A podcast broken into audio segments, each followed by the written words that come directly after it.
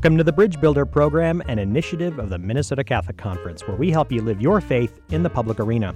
I'm Jason Adkins, Executive Director of the Minnesota Catholic Conference, and joining me remotely today is our producer and Minnesota Catholic Conference Communications Manager, Kit Cross. Hey, Kit.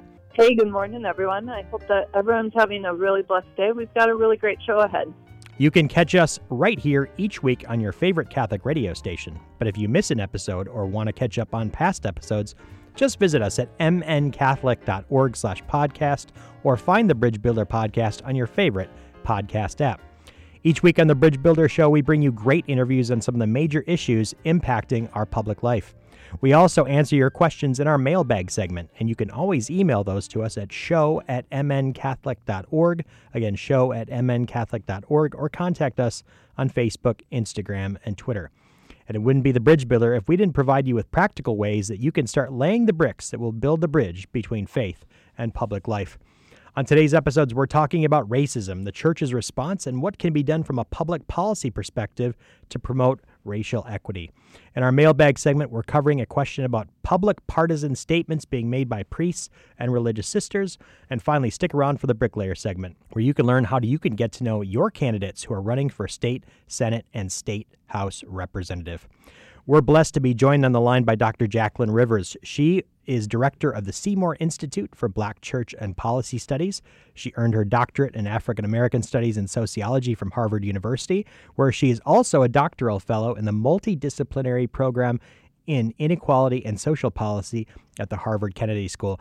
Dr. Rivers is an important voice in producing some great content for Christians and all people of goodwill to consider on questions ranging from religious freedom to marriage and the family, and now especially questions of race, racial inequality, and how the church can respond. Dr. Rivers, thanks for joining the Bridge Builder program today. Thank you so much for having me on. We here are obviously at the epicenter of the aftermath of what happened when George Floyd was killed in late May. Share with us, if you would, just to start our conversation, some general observations about what has transpired in our nation, in our world since then, with regard to questions about race and culture and, and, and equity and inclusion. Well, the very tragic incident with George Floyd really, as everyone is well aware, uh, coming in the middle of a pandemic precipitated an outpouring of outrage against uh, police violence against black men.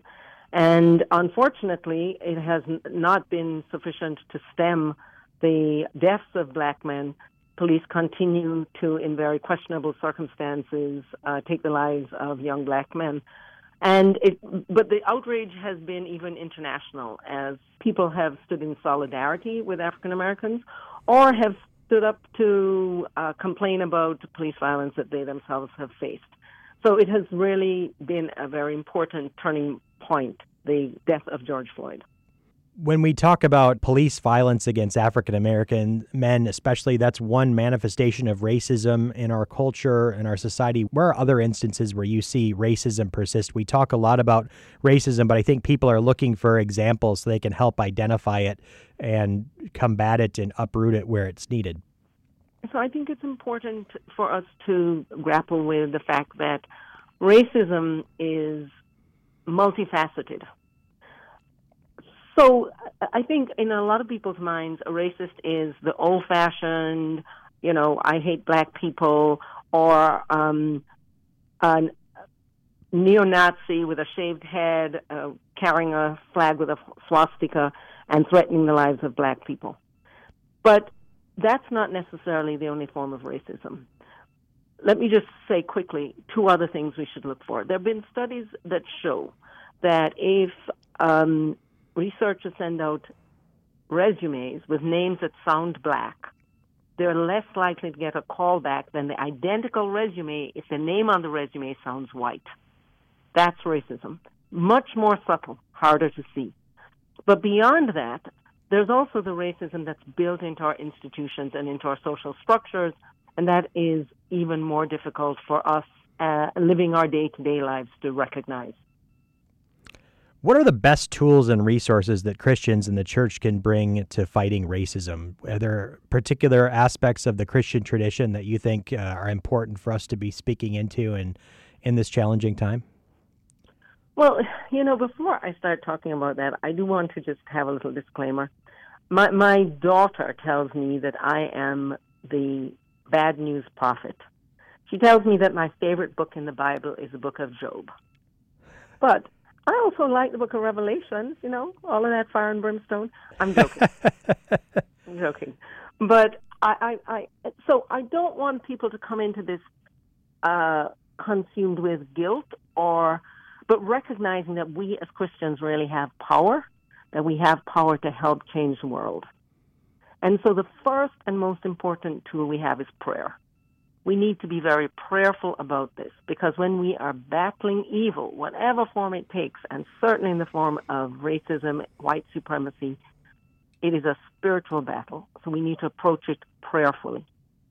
The second most important thing I think is that we should do is to really educate ourselves.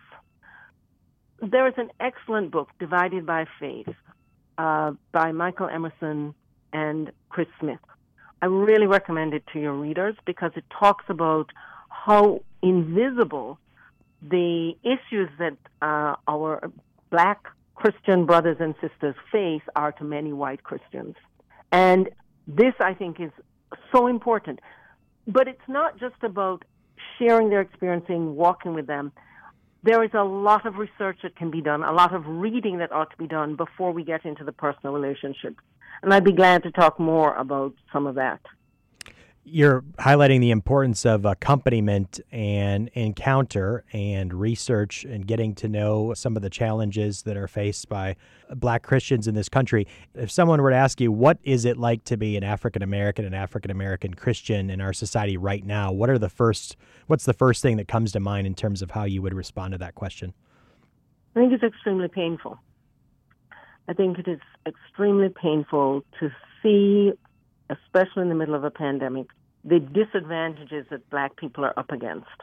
Not just police violence, but in a pandemic, it's really clear that we're disadvantaged in terms of the jobs that we are in. You have to have fairly middle class job to be able to work from home. But if you are on the front lines as an essential worker, you have to be in a position where you're exposing yourself in the middle of a pandemic on a daily basis. You have to be on public transportation. And black people suffer from those limitations far more so than do other racial or ethnic groups. There's a lot of talk about the term systemic racism, and you've mentioned that briefly, but let's dive into that a little bit and, and help people get their heads around that a little bit more and what that looks like. Some have even said it's a conspiracy theory and a myth, and people, like you said, can get their head around sort of the old style racist Southerner uh, caricature that you know has personal bigotry. But what does what does systemic racism look like today? You mentioned the the employment application issue, and we supported a bill called "Ban the Box" here, where if someone has a criminal record, for example, you can't just automatically uh, you can't even ask about it on the first employment uh, application, so that people aren't disadvantaged because they have a criminal record. But what is systemic racism? How would you define it, and what does it look like today? Let's flesh that out a little bit, Dr. Rivers. So I'm glad you asked about that. I'd like to pick up on your uh, the bill ban the box. Mm-hmm. That's an excellent bill, but research has also shown that if you and this is the work of Devah Pager, a brilliant sociologist, if you were to actually send again equal resumes from uh, so black men, white men, and in the case of the black man, you report no criminal record. And in the case of the white man, you report a criminal record on that resume. The white man is more likely to get a call back than the black man. That's systemic racism. Okay? Mm-hmm. That's something that the individual who is actually enacting that may not recognize any racist motivations, but the fact that when you look at large numbers of people, that's a trend, that's systemic racism. But it's also built into our institutions and our laws. So a young black kid has a much much, much lower chance of actually having a decent education than a newborn. So if you look at two newborn babies, one black, one white, the black child has a much lower chance of having access to a good education than the white child by virtue of being born more likely in an inner city neighborhood and being subjected to inner city schools, which are high poverty, low performing, usually majority minority schools. That's systemic racism. That's beyond the control of the child. Nothing the child did precipitated that disadvantage. But in addition to the fact that the way our society is structured now, because you might say, well, that's just a coincidence, you know, it, it, it, that's beyond the control of anyone. But there actually were laws that were enacted that were, and I'm not talking about slavery, much more recently, laws that were enacted that disadvantaged black people. One example is the New Deal. The way the New Deal was written, blacks were excluded from unemployment insurance and Social Security deliberately by omitting the two industries that they were most often employed in, that is, as domestic workers and as farm laborers. That has a long term impact because whereas the measures of the New Deal helped the white middle class get founded, it helped white people make that leap into the middle class, it disadvantaged black people. And wealth accumulates over time, sort of like compound interest. And so it goes on from generation to generation. And so blacks are disadvantaged not just in the 30s when the New Deal was uh, being enacted, but it has ramifications even to today you could talk about redlining in uh, residential housing and other exactly. such uh, programs like that as well. Exactly. Uh, Dr. Rivers, are all uh, instances of disparate impact or disparate outcomes between races the result of systemic racism?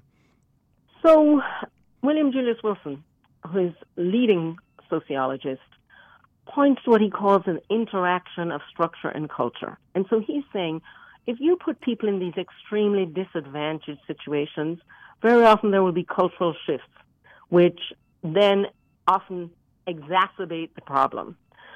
Let me give you an example of a young man who our church has worked with. I'll call him Jamal. And he was born into a family where his mother used drugs. His father, while stealing a car, was shot in the head and killed when he was just a baby.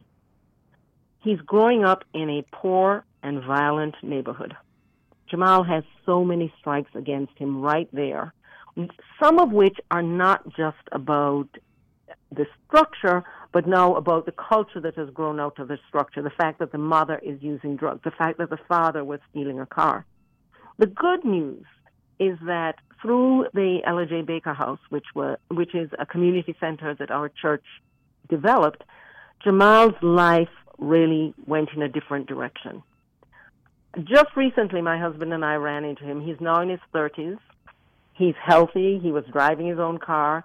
And he was in tears just remembering the help that he had received, sneakers when he needed them, a different view of life. And he says, In my 30s, I'm glad just to be alive. I'm glad to be alive.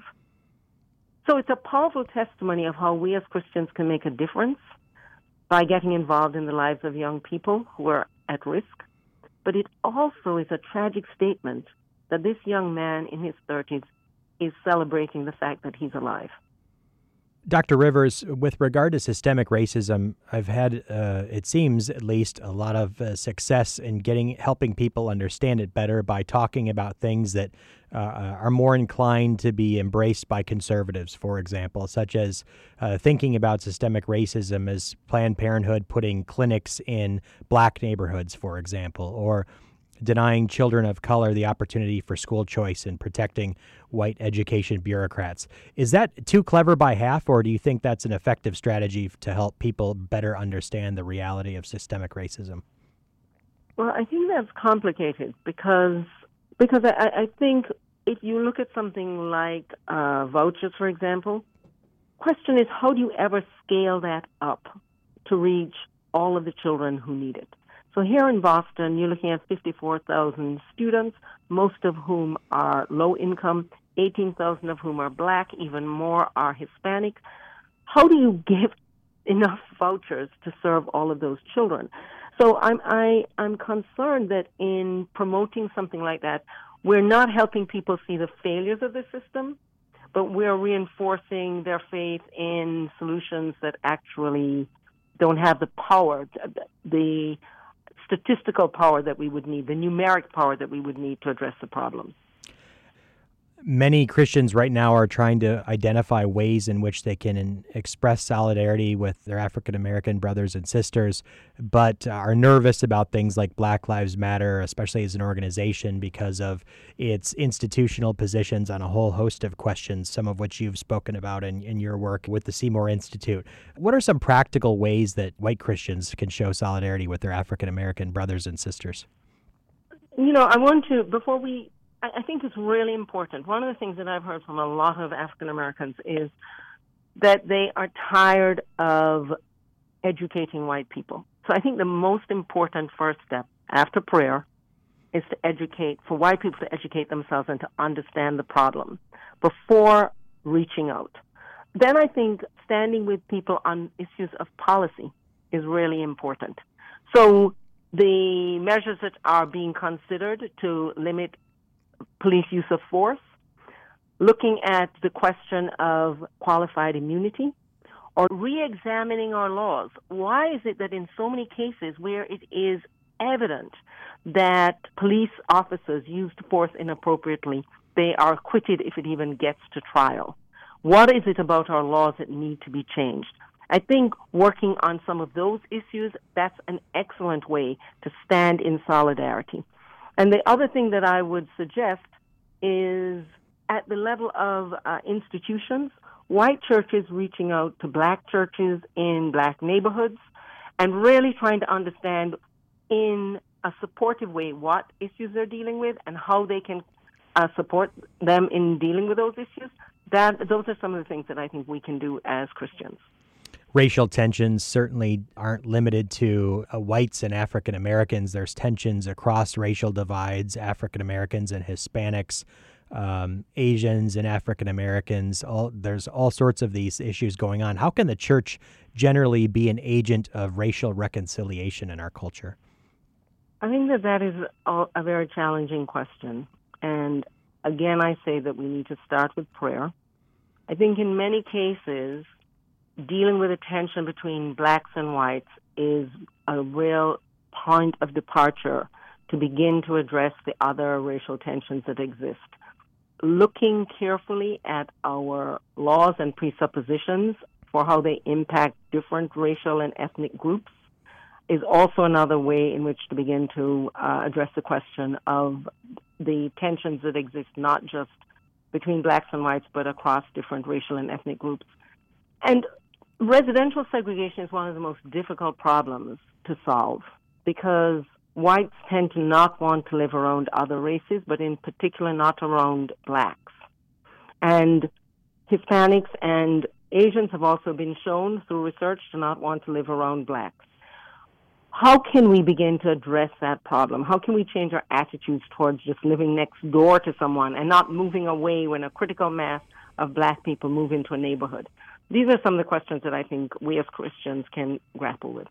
You've said a little um, something about prayer multiple times, and I want to dive into that a little bit before we talk more about policy and, and the spiritual yeah. component of this fight. Are there specific prayers, and and you come from a, if I'm correct about this Pentecostal tradition, are there specific yeah. prayers that you identify with in this in battle, or say a little bit more about the spiritual dimension of this from your this whole issue from your perspective? So, you know, we Pentecostals, we don't really use prayers that are written in advance, but I would really recommend Ephesians 6, verses 10 to 18, where Paul is talking about the battle as a spiritual battle, mm-hmm. that we wrestle not with flesh and blood. Praying the scriptures, I think, is a very powerful way to approach this. So that's one prayer that I would recommend. Um, in Ephesians, in the first chapter, Paul prays about our unity and about understanding God, knowing Him more deeply. That's another powerful prayer. And in many places throughout the scriptures, uh, for example, in 1 Corinthians 12, Paul talks about us as the body of Christ, how we are brothers and sisters. Another powerful way to pray, to pray for the unity of the church and to pray for the unity of us, of the church across racial and ethnic divides. That's inspiring and powerful. And certainly uh, Catholics have that tradition of praying the scriptures with Lectio Divina. And, and, Dr. Rivers, is, you've given us a, an important passage on which to meditate with regard to this whole issue of racism and racial reconciliation. So thank you for that. We're not fighting uh, people, we're fighting powers and principalities. Yes, exactly. Uh, well, I want to talk a, a, little bit about this issue of policing, and you've got a conference coming up. It looks like that you'll be doing at Baylor, um, and here in the Twin Cities, we've been talking about defunding the police, and in Minneapolis, it seems after an explosion of crime in the last couple of months now the the pendulum has swung the other way and now we're talking about radically expanding the police force. Yet in St. Paul our sister city um, they are not they are cutting the police uh, force it seems. Uh, you promote community policing. What is that and why is that perhaps an alternative here to some of these proposals that we've been hearing about? Well I think it's just so important for the police to be well trained and to really know the people in whose neighborhoods they work, so that they. It is easy when you're a policeman and you're always called, or a police officer, whether a policeman or a policewoman, when you are always called into a situation of crime to see people at their worst. But if you're doing community policing, and to then develop, uh, uh to, to, dehumanize the people among whom you work, so that you begin to see them as animals, and then it becomes easier not never justifiable, always reprehensible, but easier to commit the kind of crime against uh, unarmed black men that we're talking about in the case of George Floyd. But if you're walking the beat, if you are getting to know the merchants and people just as they are on their way doing their daily business, you have a different view of the neighborhood that you work in. You you build relationships, you build bonds, and it is much less likely that you will commit the kind of violence that we're uh, talking about in the case of George Floyd. That is what's powerful about community policing. Now, is it true that there are some uh, functions of policing that might be better carried out by mental health workers, for example? That may well be true. However, it's also, in my experience here in Boston, mental health services are so desperately needed that I am not sure what we would accomplish by trying to transfer the responsibility for responding to a mental health crisis from the police to the mental health department because it is so inadequate as it stands. If we're really talking about solving these problems, we have to think very carefully and not just have knee jerk reactions. Dr. Rivers, uh, I want to give you the opportunity to just add anything you'd like to share in our remaining time uh, to our listeners. What messages, what policy prescriptions in particular? You talked about the importance of engaging and showing solidarity at the level of public policy. And Catholic, our Catholic listeners can do that through the Minnesota Catholic Conference's Catholic Advocacy Network, which they can join at mncatholic.org. But what message would you like to leave us with? Perhaps maybe a word of inspiration, since your daughter says you like the Book of Job. But um, what what can you leave us with uh, today to think about and chew on? I'd like to just go back quickly to uh, this point about uh, the police. I think that we need to really focus on holding our police responsible and making sure that they're well trained and that there is a mechanism that prohibits policemen, police officers who are fired for cause in one jurisdiction from getting work in another jurisdiction. We need to monitor more carefully the quality of our policemen. And a word of inspiration Catholics and Christians all of us who love Jesus have to remember the charge he leaves us with that whatever we do for the least of these, our brothers and sisters, we are doing for Jesus. Dr. Rivers, thank you. Where can our listeners find out more about you and your work with the Seymour Institute? Please go to the SeymourInstitute.com, all one word, S E Y M O U R, SeymourInstitute.com to learn more about our programs. Dr. Jacqueline Rivers, thanks so much for joining the Bridge Builder podcast and sharing your inspiring and challenging message with our listeners today. Thanks so much, and God bless you. Thank you, and God bless you. It was my pleasure. We'll be back in a moment with our mailbag segment.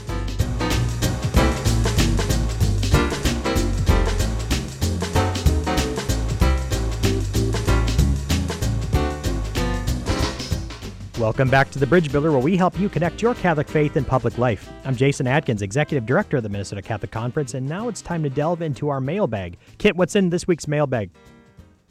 So this week we've got a question about what can priests and religious say with regard to the election. It came up because there's been a number of priests and religious sisters that took very public partisan stances at both the Republican and the Democratic National Conventions and then there was this very viral video from a priest in our neighboring Wisconsin declaring that you can't be a Catholic and a Democrat.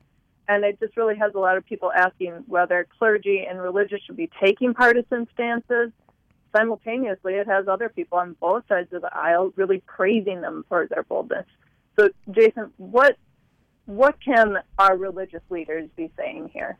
Well, there's a, certainly a temptation for clergy and religious right now to jump into the fray because of a passion for a certain issue or a cause or a belief that one or the other political party or candidate is going to make things better or perhaps make things worse. And this is certainly understandable. But it's important to remember that the church speaks at the level of, of principle and never partisanship. And the church needs to rise above that to be able to speak to all people to form consciences and then rely on them to apply those principles in the concrete realities of specific elections. Is it theoretically possible for a bishop or the church to endorse or oppose a candidate? It certainly is, but that's not where we're at today. And so, without the express permission of one's bishop or religious superior, priests and religious should not be taking partisan stances when it comes to candidate elections. Again, the church needs to be speaking at the level of principle and forming consciences, and it's up to laypersons to take those principles and apply them in the concrete realities of a candidate election. In some instances, Catholics of goodwill are going to come to opposite conclusions, and we certainly are hearing from people who believe very strongly about both the presidential election and then our state races here in Minnesota as well. So it's again, it's important, especially for the clergy, to stand above that partisanship, to be able to speak to all people with the good news of the gospel. Focus first on the reality that the ultimate victory has been won, that we have a Savior. It's not us and it's not the politicians and to trust that God's grace works in ways sometimes that we don't understand. But ultimately, we have to remember our roles and responsibilities and not create unnecessary stumbling blocks for people because we care about the outcomes or potential outcomes of a candidate election. Great, thanks, Jason. And what do we have in this week's bricklayer segment that might actually help people further discern before they cast their vote? Well, we talked a little bit a moment ago about forming our conscience, and then it's up to the lay per- person in the pew to for- inform the vote. So we form our conscience, and then we inform our vote. One way to do that is get to know who your state House candidates are and state Senate candidates are. Often people have no idea who they are. They go to that voting booth on November 3rd and they know a lot about the presidential candidates, maybe the congressional candidates, but oftentimes they don't know who their state candidates are and they're voting either just on a party ticket or a party platform when the issues are a little bit more compelling and complicated than that. So we're inviting parishes to host a parish candidate forum. Invite your state House candidates and state Senate candidates to come to face questions about issues of concern to Catholics and then take the time to ask your own questions and hear what candidates have to say about a whole host of compelling issues. A lot of the important decisions that are made in government are made at the state and local level. If we don't know who's representing us, if we don't know where they stand, how can we make an informed choice of the ballot box and how can we possibly believe that they're going to make informed decisions when they go into office? So, a great opportunity is our Minnesota Catholic Conference uh, candidate forums. Maybe you're a member of your parish Council of Catholic Women, the Knights of Columbus, your parish Respect Life group, your social justice committee. Really, no matter your role, this is an opportunity that anyone in the parish can step up and lead with your pastor's permission. At our website, mncatholic.org, we've created an easy how to guide for planning, promoting, and hosting a candidate town hall either in person or online. And we encourage any parishioner to speak with their pastor this weekend and let them know there's still time to host a candidate town hall. For complete details, visit us at mncatholic.org slash town hall. Again, mncatholic.org slash town hall. That's all the time we have for today. But listeners, remember you can be part of our mailbag segment. Just send your questions or comments to show at mncatholic.org. Again, show at mncatholic.org. Catch up on any past episodes online of The Bridge Builder at our website, mncatholic.org slash podcast, or search for The Bridge Builder podcast on your favorite podcast app. Thanks so much for tuning in today to The Bridge Builder. We'll be back again next week with another great guest, more of your comments and questions, and a new way for you to build bridges between faith and public life. I'm Jason Adkins, and for Kit Cross, the Minnesota Catholic Conference, thanks for listening, and have a blessed day.